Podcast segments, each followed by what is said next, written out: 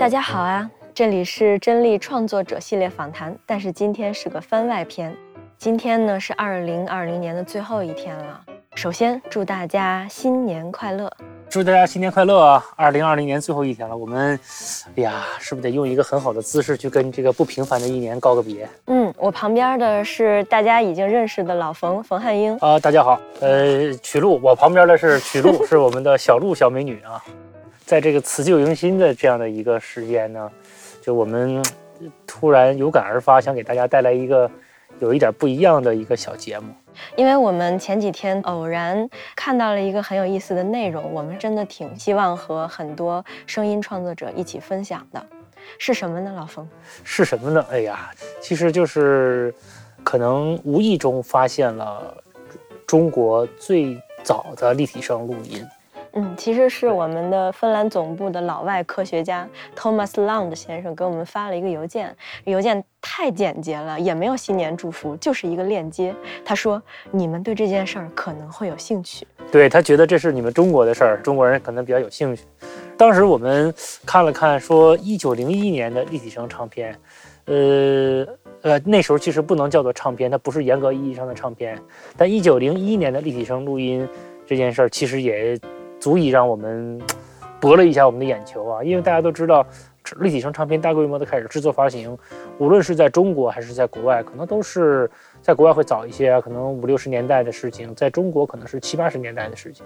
那所以说，为什么会在一九零一年就有立体声的录音了呢？这个确实确实让人比较的意外哈。嗯，而且大家看见我们的题目里其实带着引号的。所以我们一起探究了一下，这到底是怎么回事儿？要不咱们先别探究了，先给大家听一段听听，可以啊，行吗？嗯，来吧，大家先听听，先听听这一九零一年的立体声录音到底是一个什么样。这个其实是一个穿越了一百多年的时空到达你耳边的游龙戏凤。哎呀妈，这龙游的真够快，游的真够长的，是不是？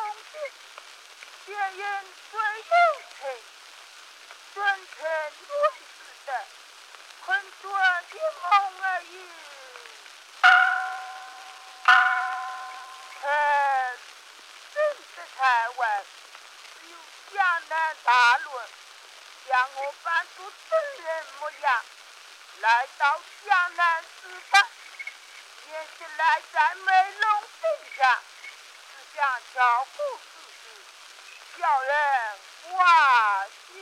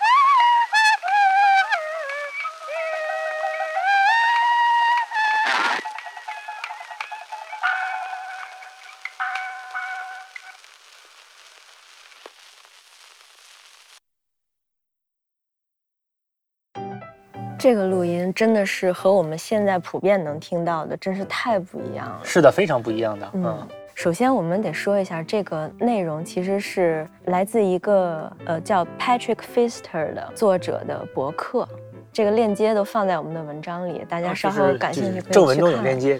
然后他在里边其实很详细的讲了这个故事。当时呢是一九零一年，有一个叫做 Besthold Laufer 的老外。他其实是代表美国自然历史博物馆，带领着一队人到中国进行了一次考察。嗯，然后这个考察是为了记录一下，应该是为了记录一下中国的风土人情吧？对，我觉得可能就是采风吧。嗯，我觉得当时老外有这个意识真的挺好，他们可能想为人类历史记录下一些文化的东西。他在他的笔记里详细的写了，其实是他想要记录中国的音乐。当时的这个技术啊，必须要离得非常近，才能把音乐清晰地记录下来。所以他决定用了什么方法呢？是用一个蜡筒，或者说用一个录音机对着乐队，用另外一个录音机对着演唱者。哎，对，说到这儿，我先插一句，就是给大家说说什么是蜡筒啊？就是大家都知道，爱迪生不是发明了留声机吗？那时候的留声机啊，它跟现在的麦克风不一样，那时候不用电，就是纯粹是靠机械振动。摇啊摇啊摇，摇它首先是对摇摇是后话啊，它这个换能装置是怎么回事呢？就是因为你看人一说话呀，它不是会震动，空气震动吗？如果你在这个嘴旁边放一张纸啊，把手再放到纸上，就能够感觉到这个纸的轻微的震动。当时的这种留声机的这个原理呢，就是把这种震动啊，通过一个长长的号角，再连一个杠杆，把这种震动给它传递出去，然后呢。光传递不行，还得把它记下来。怎么记呢？就把它记在一个蜡筒上。对，那时候叫蜡筒录音机嘛。我那蜡筒大概有多大呢？就现在一个蜡筒应该是跟咱们的那个呃最小的那个可乐的易拉罐差不多大。那么小？对，就很很小的那一个桶。对，当然后边可能还有变种的桶啊。所以说这一个桶基本上只能记几分钟的。三分钟。对，大概就是三分钟。它通过这个纯机械的转动，纯机械的这个传导。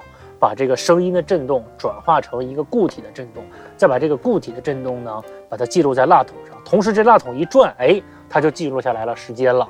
大概就是这么个道理。对你要是看真丽的微信的这篇文章的话，我们放一张那个图，是他们记下来的早期唱片录音。对，大家可以看正文中的图，这很有意思的。嗯，对。然后这是录音的过程，放音的过程呢，就正好相反。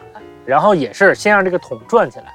让这个桶中被记录的这个沟槽啊，和一个微小的一个声音的小杠杆和探针啊，唱针也好，探针也好相连，再把这种震动啊由这个蜡筒上传递给这个喇叭。就完成了一个叫做机械振动和这种声信号的这样的一个转换。嗯，当时不用电的，这是很有意思的一件事。纯声学，对，纯声学，纯机械，非常 analog，非常不不不不不，我觉得我们管人叫 analog 都已经都已经不对了。电子时代的对，这就是跟电没关系，这纯声学是吧？你听到它的那些失真和那些杂音，都不是现在的任何一个仿的效果器可以搞得出来不不不太一样，不太一样。然后另外，不知道大家刚才听到了没有，就是。上一段的那个音频，它的最末尾有一声失真的人啊的大叫，就我第一次听的时候，我是没听出来，我觉得那是不是一声爆炸或者一声什么东西？这个作者这个 Patrick 他在文章里写了，他推测这一声其实是在这个蜡筒马上剩五秒就要。没地儿了的时候，他大叫了一声来通知那个演唱者：“你们该收个尾了。”对，然后这两个声道还不是一起结束的，是有一声道先结束的。对，唱的那个声道先结束的，然后结束了大概几秒钟之后，另外一个声道才结束的。对，然后这个其实你从下一个放的音频里边也是能听到的。嗯，仔细听那个开头，你左耳朵那个蜡筒先开始转，右耳朵然后再开始转。嗯，左耳朵是乐器，右耳朵是人声，特别有意思。对，他这个文章里也说了。叫大香山，我估计是不是也是一个京剧，还是一个什么？因为我们对这方面的知识储备，说实话不是很够。如果大家知道的话，欢迎大家在评论留言啊，对留言告诉我。弹 弹幕什么？弹幕弹幕成了是吧？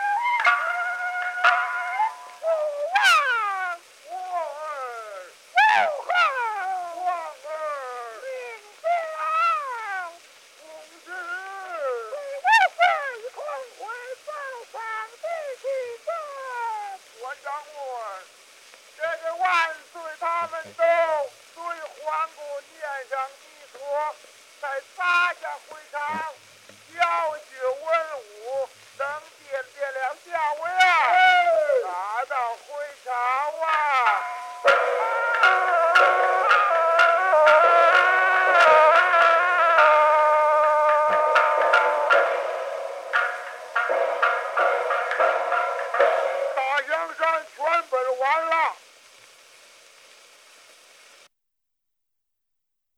大香山，哎咱们大家听完了、啊。你刚才听到了吗？最后那个演唱者还说大香山全本完了。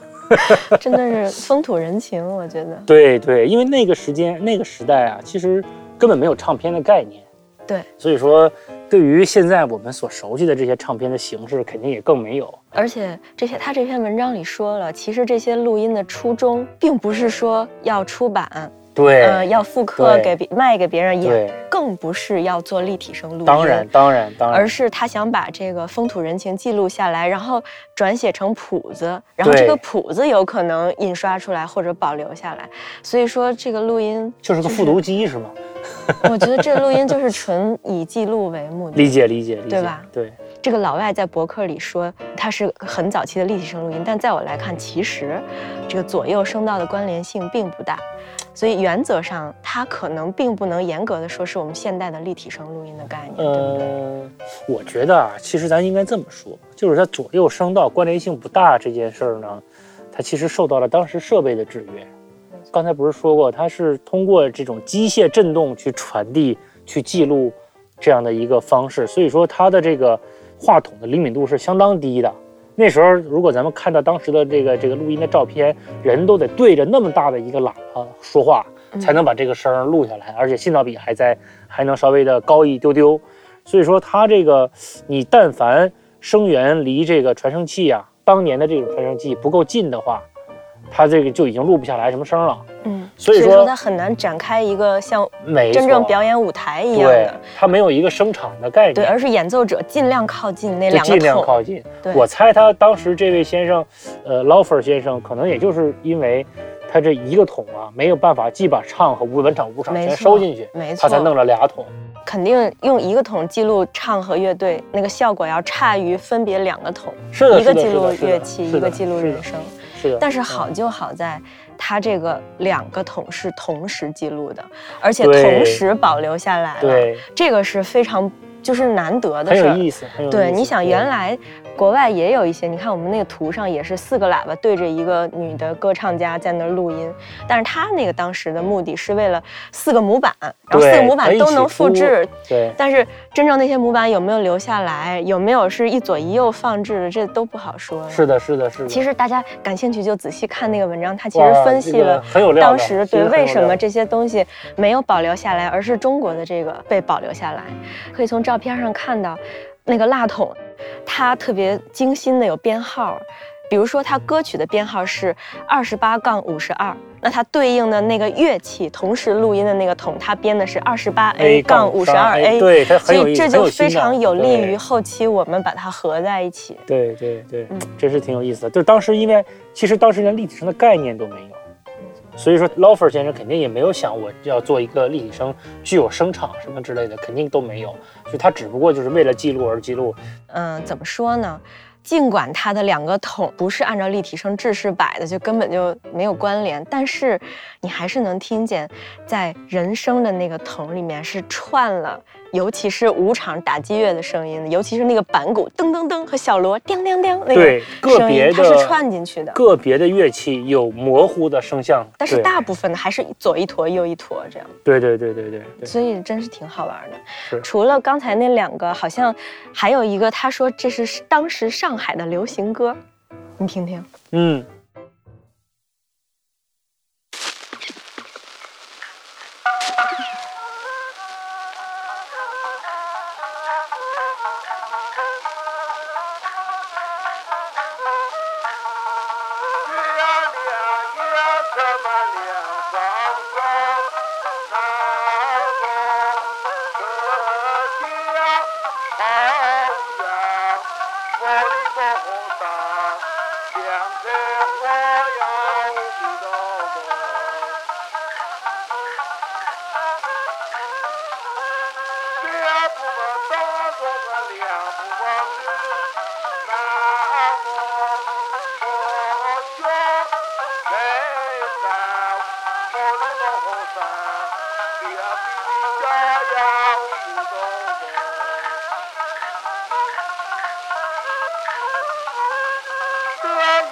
一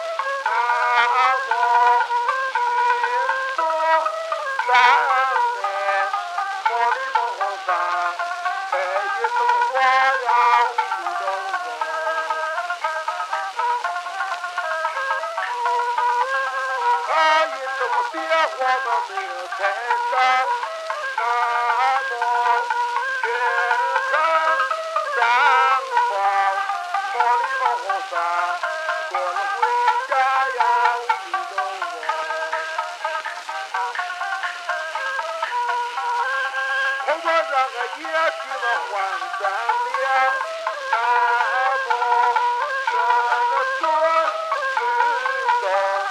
摩尼摩诃萨，这方位禅王不动我。当这个也这么活宝子，南无小圣好，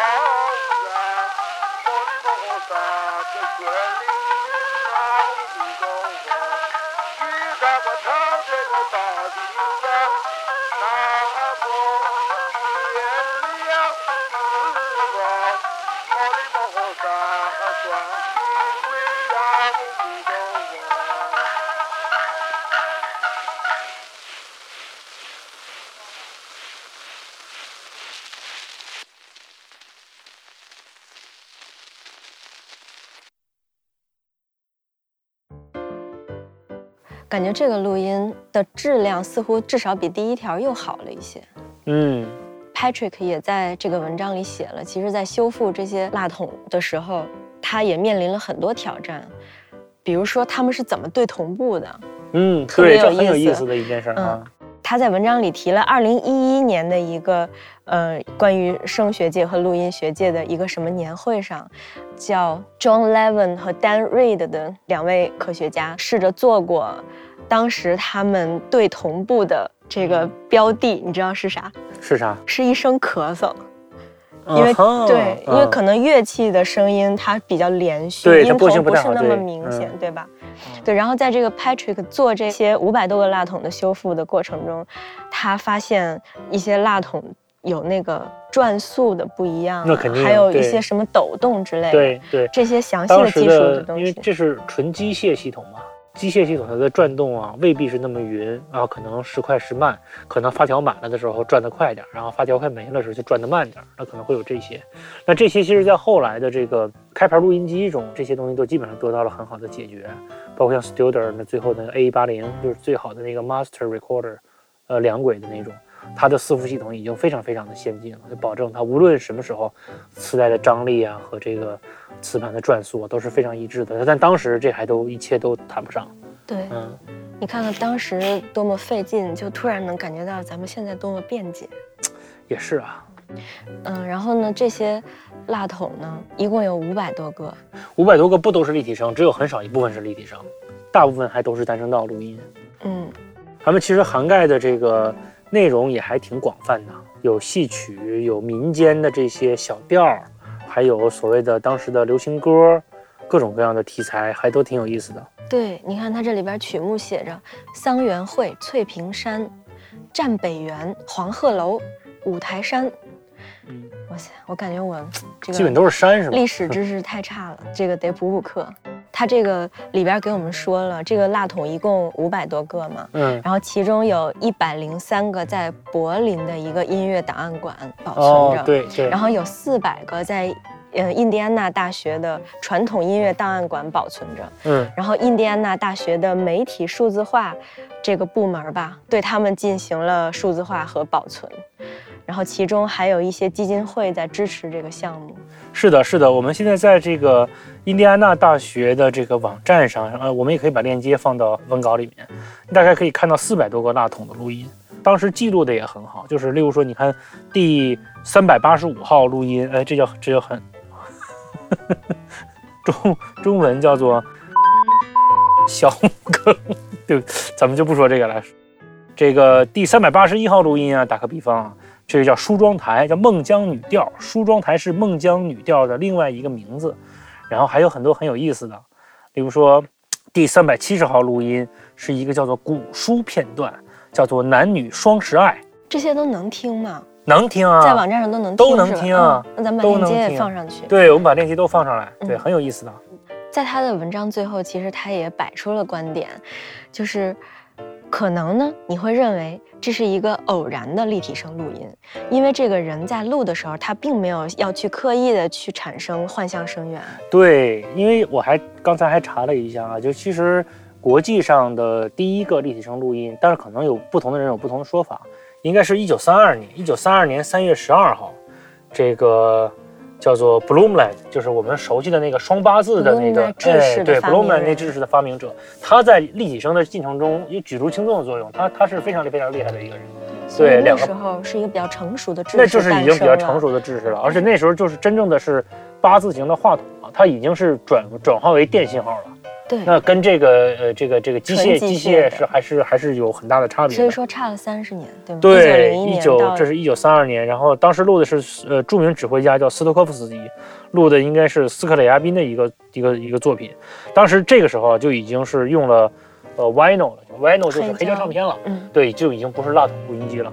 那个时候的这个动态范围已经达到了六十 dB 啊，很厉害了。频响已经达到了一万赫兹，嗯，就是十 K 对，嘛十 K 嘛，就已经到了十 K 的频响。对，嗯，然后我又看了看咱们中国的这个立体声，立体声录音，旧中国咱们不说了，咱们就说新中国吧。就有了四九年建国以后，对，呃，刚刚也是详细的询问了一下李大康老师，新中国啊是从一九七四年才成立了叫做立体声研究小组，这个小组呢是当时有四个单位共同组成的，有这个中唱、中国唱片社，包括上海唱片社，然后还有中央广播事业局控制室。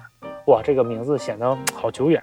还有中央广播事业局声学所，以及这个中央广播电台文艺部的几个音响导演。其实啊，这里边的名字一说出来，大家可能都比较熟悉。嗯，比如说，广播电台的这个音响导演就是汪丽君老师。哦，就是在传媒大学设立奖学金的，的汪丽是的，君老师，可能我估计听众朋友们是不是都有人都拿过汪立军奖学金？嗯然后，呃，广播事业局的这个升学所的两位老师是吴永健老师和熊国新老师。嗯熊国老师就是咱们熟悉那大熊老师。啊啊，然后包括李大康老师，李大康老师是在呃七四年成立的研究所，在七六年转业之后，逐渐的参与进来了这个立体声实验的这个工作。大康老师跟我说，这个立体声实验小组第一张唱片其实是一九七九年在这个大二录音棚给四大名旦之一的张君秋先生录制的一张《苏三起解》。嗯呃，大康老师还给我发来了照片，呃，当时的这个百位呀、文场、武场是怎么隔开的呀？然后这些东西其实我们还都有，我们也会把它放到这个文稿里面去。嗯，但是立体声主话筒用的是什么当时大康老师说了没用主话筒，哦，对，当时就纯用的对纯用了点话筒。那其实嗯你看它声道之间的这个关联性也是做出来的，也是做出来的，对不对？嗯嗯，对。对你听过中唱老前辈们大康老师他们早期的录音作品？其实听过听过，大康老师自己也在说这件事儿，就是那个时候，尤其是在刚刚有立体声的这样的一个时候，其实技术和理念的进步都是飞快的。所以说，立体声发展了五五年到十年左右，再回过头来听早期的唱片，就觉得那个时候对于立体声效果的应用就可能有点过于夸张了。比如说那个鼓，就是咚咚咚咚，就是哎极左极右的嗯这种啊早期我们叫它乒乓效乒乓效应嘛。嘛，对，大概就是这个样子。现在来看，反正立体声技术已经是无所不在的，贯穿在我们日常的听觉习惯，当中了是的，是的，是的嗯。而且不光是立体声，早在十年前，甚至十多年前，五点一环绕声技术早就已经出现在录音工作者的视野当中了，已经是的，是一个创作手段了。没错，嗯，你再看最近几年，沉浸式三维声技术也来了。没错，就是我们人类啊，对于声音的记录和重放，对于声音的重现，从最早的能有个声就行，到尽量减少失真的保真的记录，从一个单一声源到记录一个小小的声场，虽然这个声场可能只有六十度，也就是我们的立体声时代。那么从六十度的记录呢，再到这个我们的五点一环绕声，那直到最近呢，我们可以做到，例如说，嗯，不好说是是三百六十度吧，但是最起码是有了上方半球形的这样一个声场的记录，甚至我们再说通过双耳，通过 binaural 或者 ambient sonics 这些东西进行的基于耳机重放的这样的立体声实验技术。那其实我们人类从1887年爱迪生发明留声机以来，这短短的一百四十多年来，我们在声音的记录和重放的格式以及质量方面，还是实现了非常非常本质的进步的。嗯，而且你想，在之前录音就是一个记录、纯记录的作对用，但是慢慢慢慢的，它变成了一个可以带有创作属性的事。没错，，没错，没错。它其实也，呃，录音师也是一个创作的一部分嘛。人都说作曲家是一度创作，演员是二度创作。那么其实录音的这种艺术应该也是分为三度创作嘛，对，是吧？嗯，而且技术的进步给录音工作者其实带来了很多的可能性。没错，没错。所以说这也是我们在这样一个旧的一年要结束了，新的一年马上要来的这样的一个过程中，给大家带来了这样的一个小小的题目。我们怀着尊敬的心情，敬畏我们的先人为整个音频重放事业做出的贡献。那么我们也希望自己，我们也希望听众的各位，我们的志同道合的，无论您是音频工程师还是音响爱好者，呃，都可以在声音的记录和重放的过程中，在历史的长河中留下我们自己的足迹。这种记录呢，由单纯的记录内容，到了慢慢的记录，呃，情感。那其实这也是人类文化，呃，发展过程中的这个非常非常重要的一部分。对，声音的记录有它独特的魅力，就像咱俩现在在这录咱俩的哎呀聊天一对样。嗯，最后呢，新年祝福吧，对，我们得说个拜年话是吧？祝大家在新的一年中，病毒离你远远的。真理离你近近的。就这么着吧。嗯，我们也希望把我们这个小小的系列“真力创作者电台”能够继续做下去，和大家一起分享，希。望大家支持，希望大家多提宝贵意见，想听什么尽管给我们留言。谢谢大大家，新年快乐，新年快乐，再见拜。拜。